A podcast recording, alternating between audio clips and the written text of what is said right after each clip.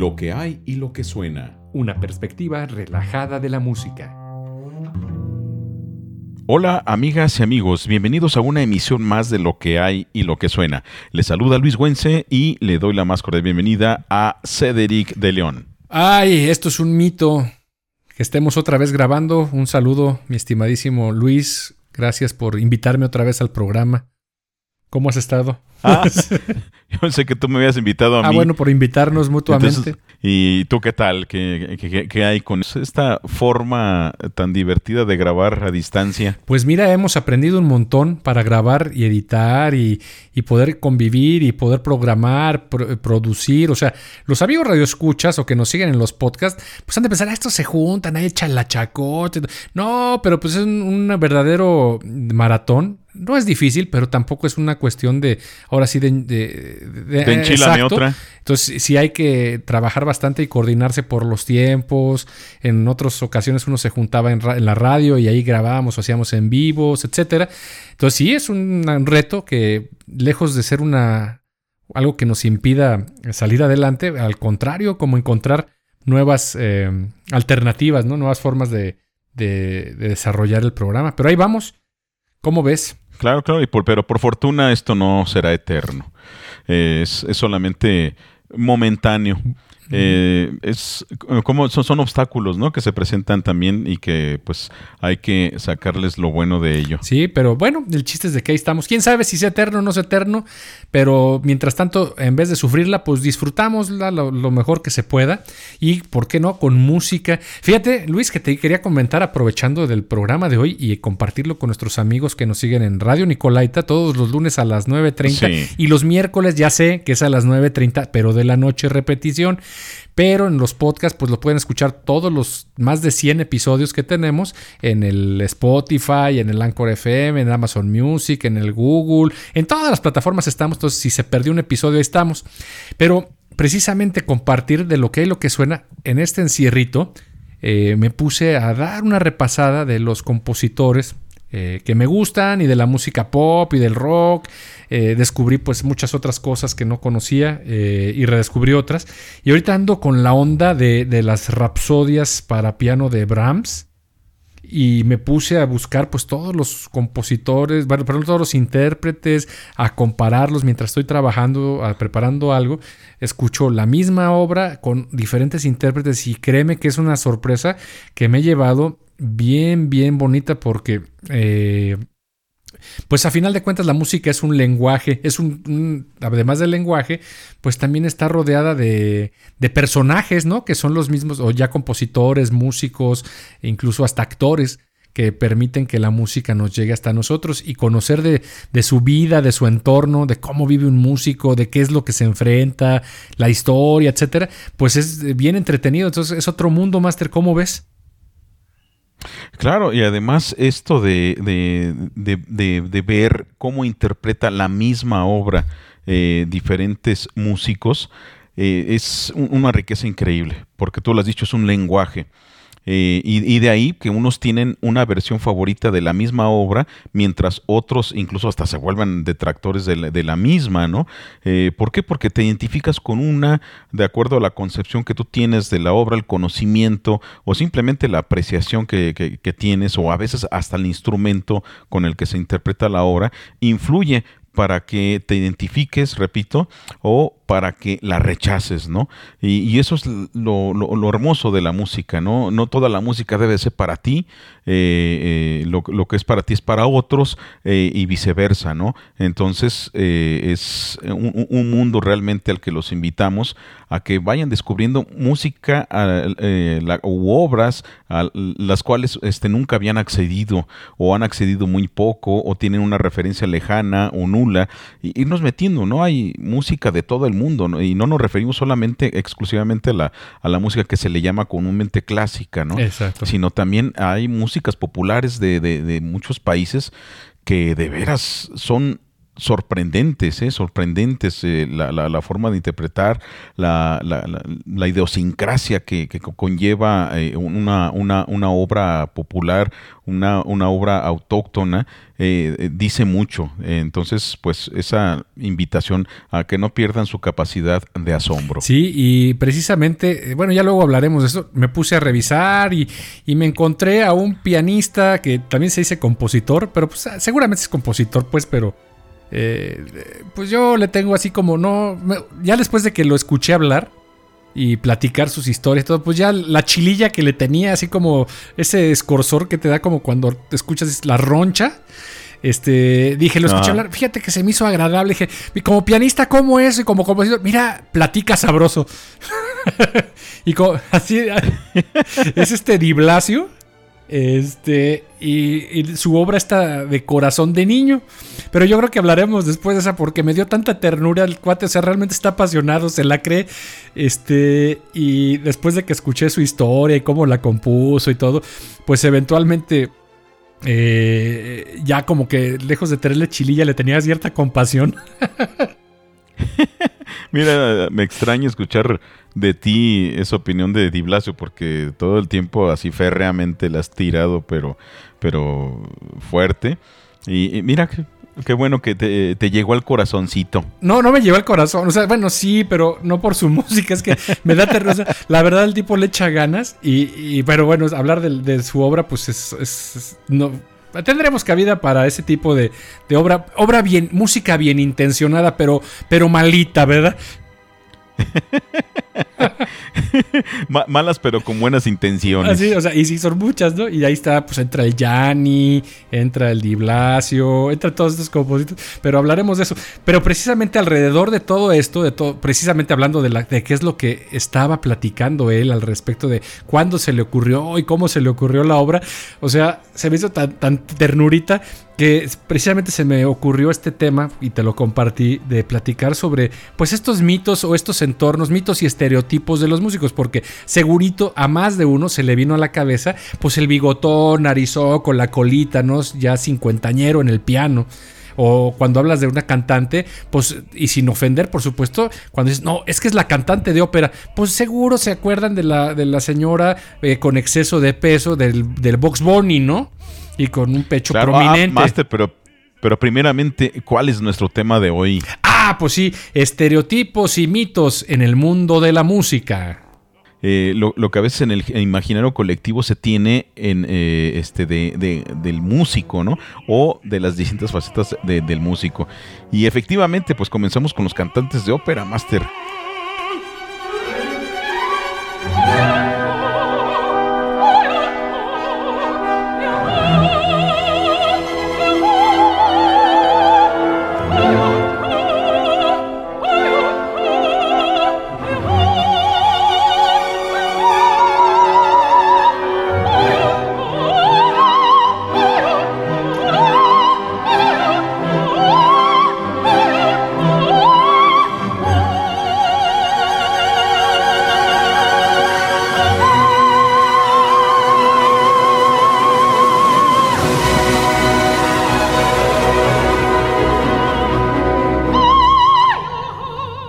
Sí, pues eh, de hecho hasta en la cultura popular hay una serie de Los Simpsons en las primeras temporadas, porque tienen un montón, la verdad es que ni sé cuántas, pero son más de alrededor de 20 yo creo, que en las primeras temporadas preguntaba, no sé si Bart le pregunta a Homero, que en qué momento se iba a terminar y dice, pues cuando termine de cantar la gorda, ¿sí?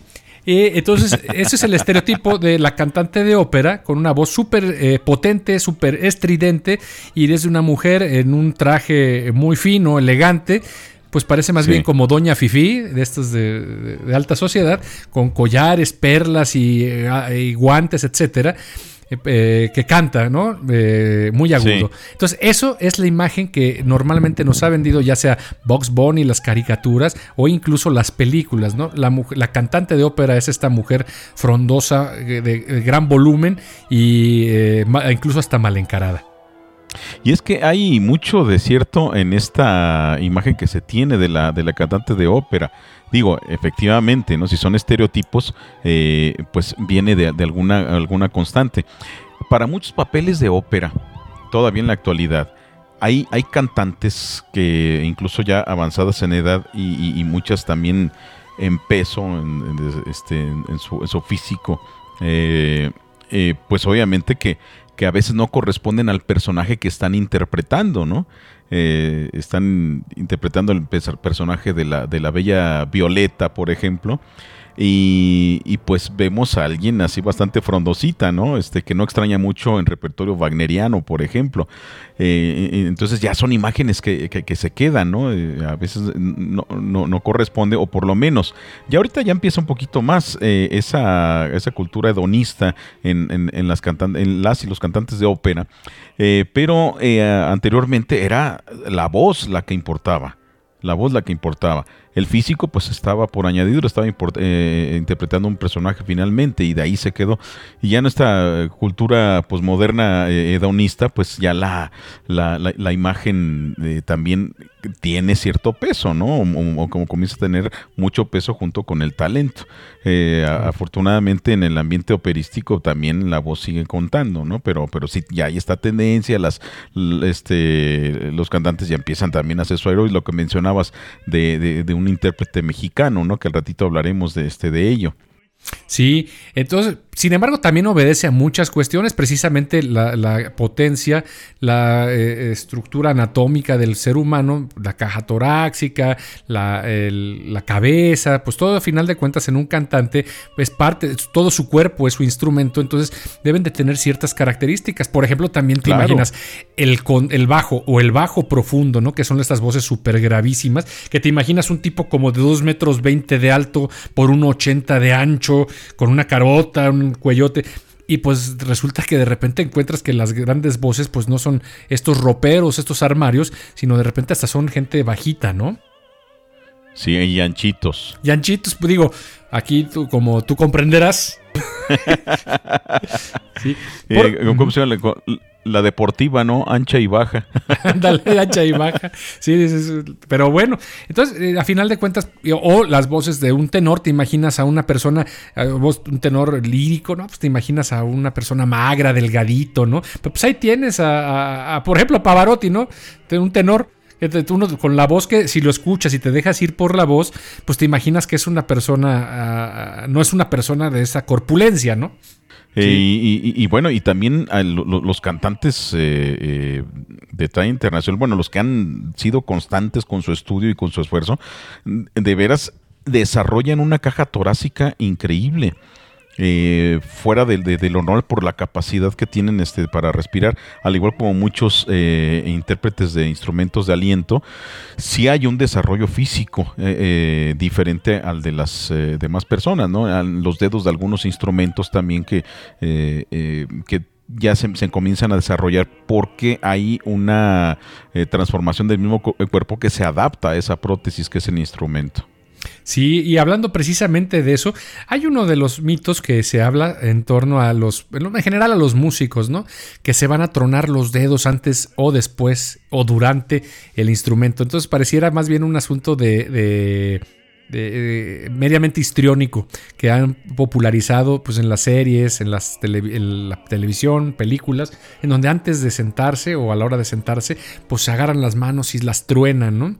Eh, ah, sí, ese, Ese, ese, ese, mito, como no, Master? Perdón que... No, adelante. Eh, pero en, las caricaturas, en, sobre todo en, películas también, ¿no? Ponen más que nada, más que otros instrumentistas, al pianista al pianista es el que lo pone entronándose los dedos y ya está con la misma pose, ¿no? Entrecruzándolos, eh, volteando la cara anversa de, este, de, las manos hacia, hacia, hacia, su cara y estirando los brazos y, un tronidote, pero de aquellos, ¿no? Le ponen así, pero un sonido eh, de, de, veras, este, pues que no corresponde con la realidad. Pero eh, muchos piensan que, efectivamente hacen eso el, músico y no, para nada. De hecho, eso de, bueno, no, no faltará quien eh, algún nervio, pero eh, de por nervios pero eh, en realidad eso es está contraindicado en los músicos, el, tronarse los dedos. Ajá, Esto, eso no, trae nada bueno. Eh, entonces normalmente no lo hacen, por lo menos este, yo no yo no he visto que en la realidad este lo, hagan así, eso nomás lo he visto en caricaturas y películas. De hecho, pues básicamente eh, no, no es parte, pues, del protocolo de ejercicio, de preparación previa o de durante del concierto. O sea, no existe una manera que, ah, no sabes que tienes que tronar los dedos para con eso ya encuentras la agilidad o el calentamiento. Es como todo, o sea, eh, es como tronarte la rodilla antes de empezar a, correr un maratón de, de 42 kilómetros, ¿no? Eh, Ay, este, solo pensarlo ya me dio cosa. ándale. sí, o sea, dice, no, es que déjame. Eh, por supuesto hay técnicas de calistecnia, etcétera, antes del concierto, porque por supuesto, como todo, pues los músculos, los tendones, los mismos huesos, todo deben de estar en una, en una condición óptima, pero no está eh, preparado dentro del protocolo el tronarse los dedos para que esto, esto funcione o tenga un resultado. Al contrario, como lo dices, pues incluso podría ser contraproducente porque ya el, músico antes de hecho, el pianista, el violinista, quien sea cualquiera, ya sea solista o instrumentista de orquesta, eh, no es que de repente diga, ah, ¿sabes qué? Bueno, sí hay unos que sí. Eh, ¿Sabes qué? Hay concierto. Bueno, pues después de que me eche mis taquitos voy, le caigo, ¿no? No, pues por lo regular, cuando son eventos pues de cierta importancia, pues están todavía un par de horas este, trabajando, eh, repasando la música, entonces ya las manos, la boca o la garganta, lo que sea el instrumento que estén eh, utilizando, pues ya tienen una preparación previa. A lo mejor una, una, o dos horas antes, pues están un poco más relajados. Pero no tronarse los dedos es un mito, no se hace. Exactamente. ¿Y qué otro mito, Master, por ahí en, el, en el imaginario de, la gente hay respecto a los músicos? Pues este va te, te atañe a ti, yo creo. El, fíjate, es que quiero, quisiera, quisiera este, tocar con trabajo. Dice, uh, no ¿Sabes qué? El contrabajo solamente para, pues, tiene que estar más o menos del mismo tamaño que el instrumento y tú estás medio chaparro.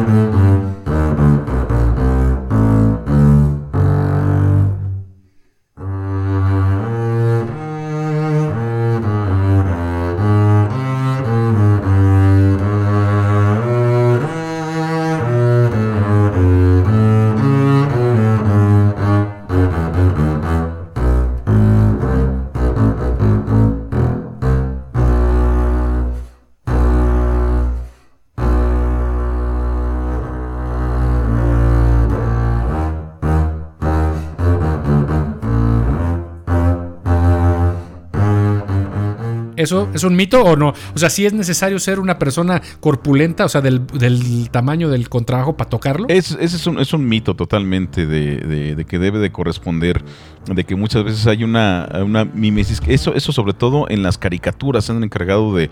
Eh, y obviamente es una imagen eh, muy ilustrativa poner el, físico muy eh, similar al del instrumento o totalmente contradictorio, ¿no? También ha, ha sido muy utilizado eso, ¿no? Ponen, por ejemplo, ejemplo, al del flautín como alguien enorme y gordo, gordo, gordo, ¿no? O al de la tuba como alguien diminuto y así, pero apenas este, de tamaño ínfimo.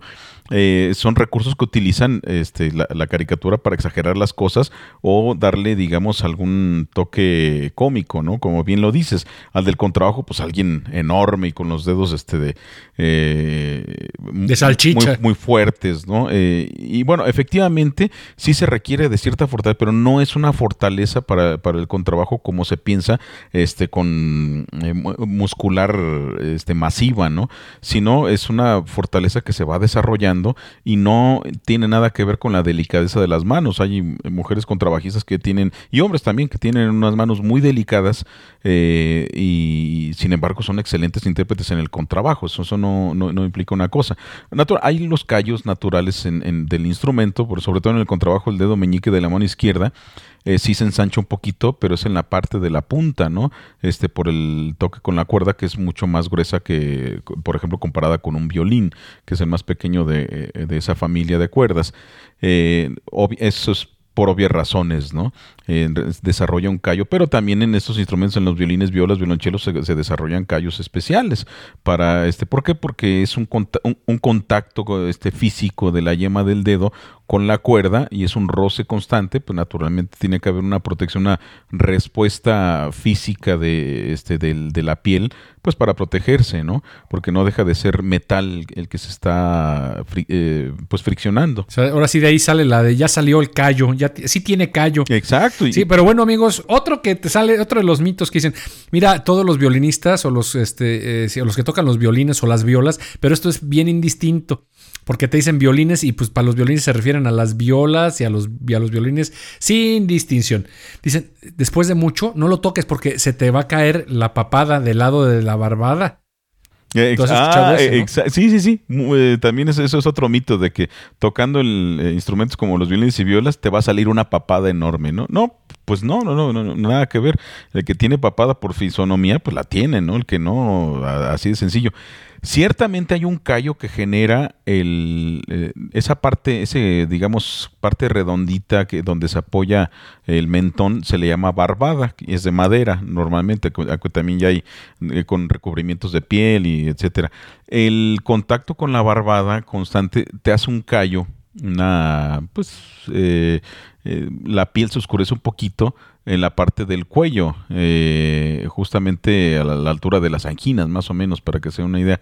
Ah, es, ahí donde se, apoya el violín. Y como es un contacto con la piel constante ahí en la madera, pues sucede lo mismo que con el dedo, ¿no? Entonces hay un pequeño callito ahí sin, sin mayor repercusión, simplemente se oscurece un poquito más ahí la piel, ¿no? Eh, entonces, pues, se, se creen esas cosas, ¿no? De que se te va a salir la papada o este o qué sé yo, o te, vas a, poner choco de la espalda o este o muchas otras muchas otras cuestiones, ¿no? Eh, que sí hay algunos cambios físicos, Master. Fíjate, eh, en los, los cuerdistas, si, si, ponen su mano derecha contra la izquierda, la mano izquierda, eh, ya los que tienen años interpretando su instrumento, los dedos de la mano izquierda son más largos que los de la derecha sí se desarrollan un poquito más, crecen un poquito, a veces hasta por eh, uno o dos centímetros más, unos más, otros menos, también de acuerdo al tamaño de sus, de sus manos, pero sí hay un, un incremento en, el, en, lo largo de los dedos, por lo menos eh, constatado en, los cuerdistas, ¿no? Órale, no, no lo sabía. Sí, sí, sí. Y obviamente no lo dudo que también en, los guitarristas suceda algo similar, ahí no, pero por lo menos en la comunidad de, violinistas, violistas y contrabajistas, sí es estar comparando las este, mano contra mano y si hay un incremento de las falanges de la mano izquierda contra la derecha, ¿no? ¿Por qué? Porque la, con que es con la que se digita el, este, el instrumento, ¿no? Pues esto nos da pie al, segundo este, mito, ¿no? O estereotipo más bien, que eh, es el que las, las arpistas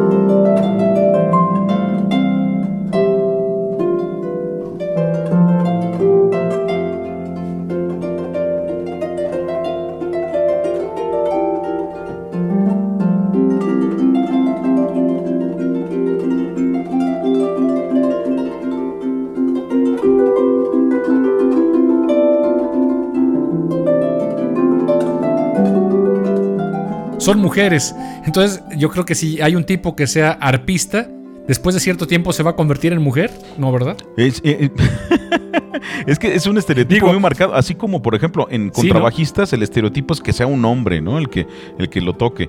Bien rudo. exactamente, y rudo. Y digo, pues, encontramos, este, repito, eh, mujeres contrabajistas excelentes, ¿no?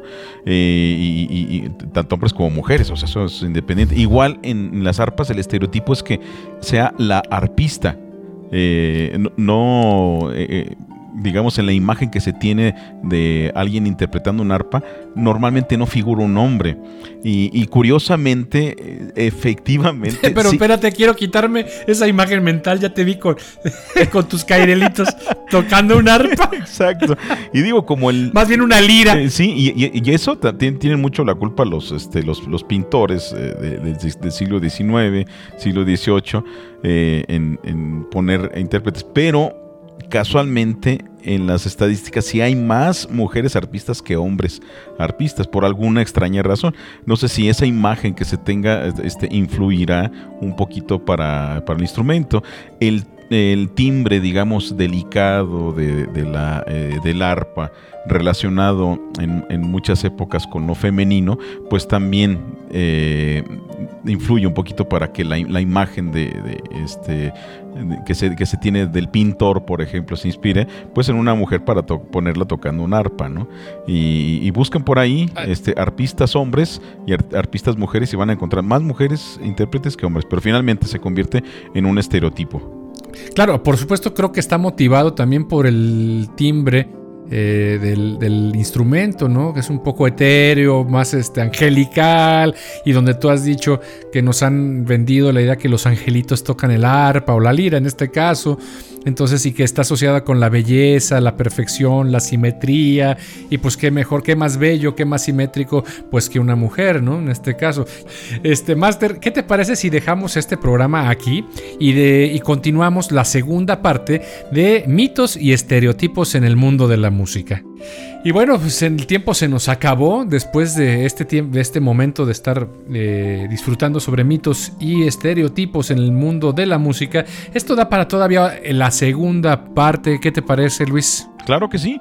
Segunda parte de mitos y estereotipos, porque nos faltan los jazzistas, nos faltan los rockeros. Este, en la música no todo es este, en, el, en el ambiente de orquesta, ¿no? Sino que cada instrumento incluso tiene su, su, propio, su propio estereotipo. Claro, y también sus mitos alrededor de todo esto, de todo esto, estos eh, rituales que luego dicen que hacen los músicos, y pues no es cierto, son puras habas, ¿no? Claro, me gustaría que en, el próximo programa nos platicaras de, los ritos y estos que se cree de los organistas, Master. Órale, organista, vente para acá. Pues sí, platicamos de eso y también eso de que, no, hijo, tú no puedes estudiar música de, de piano porque tienes los dedos bien cortitos, así como bien chatitos.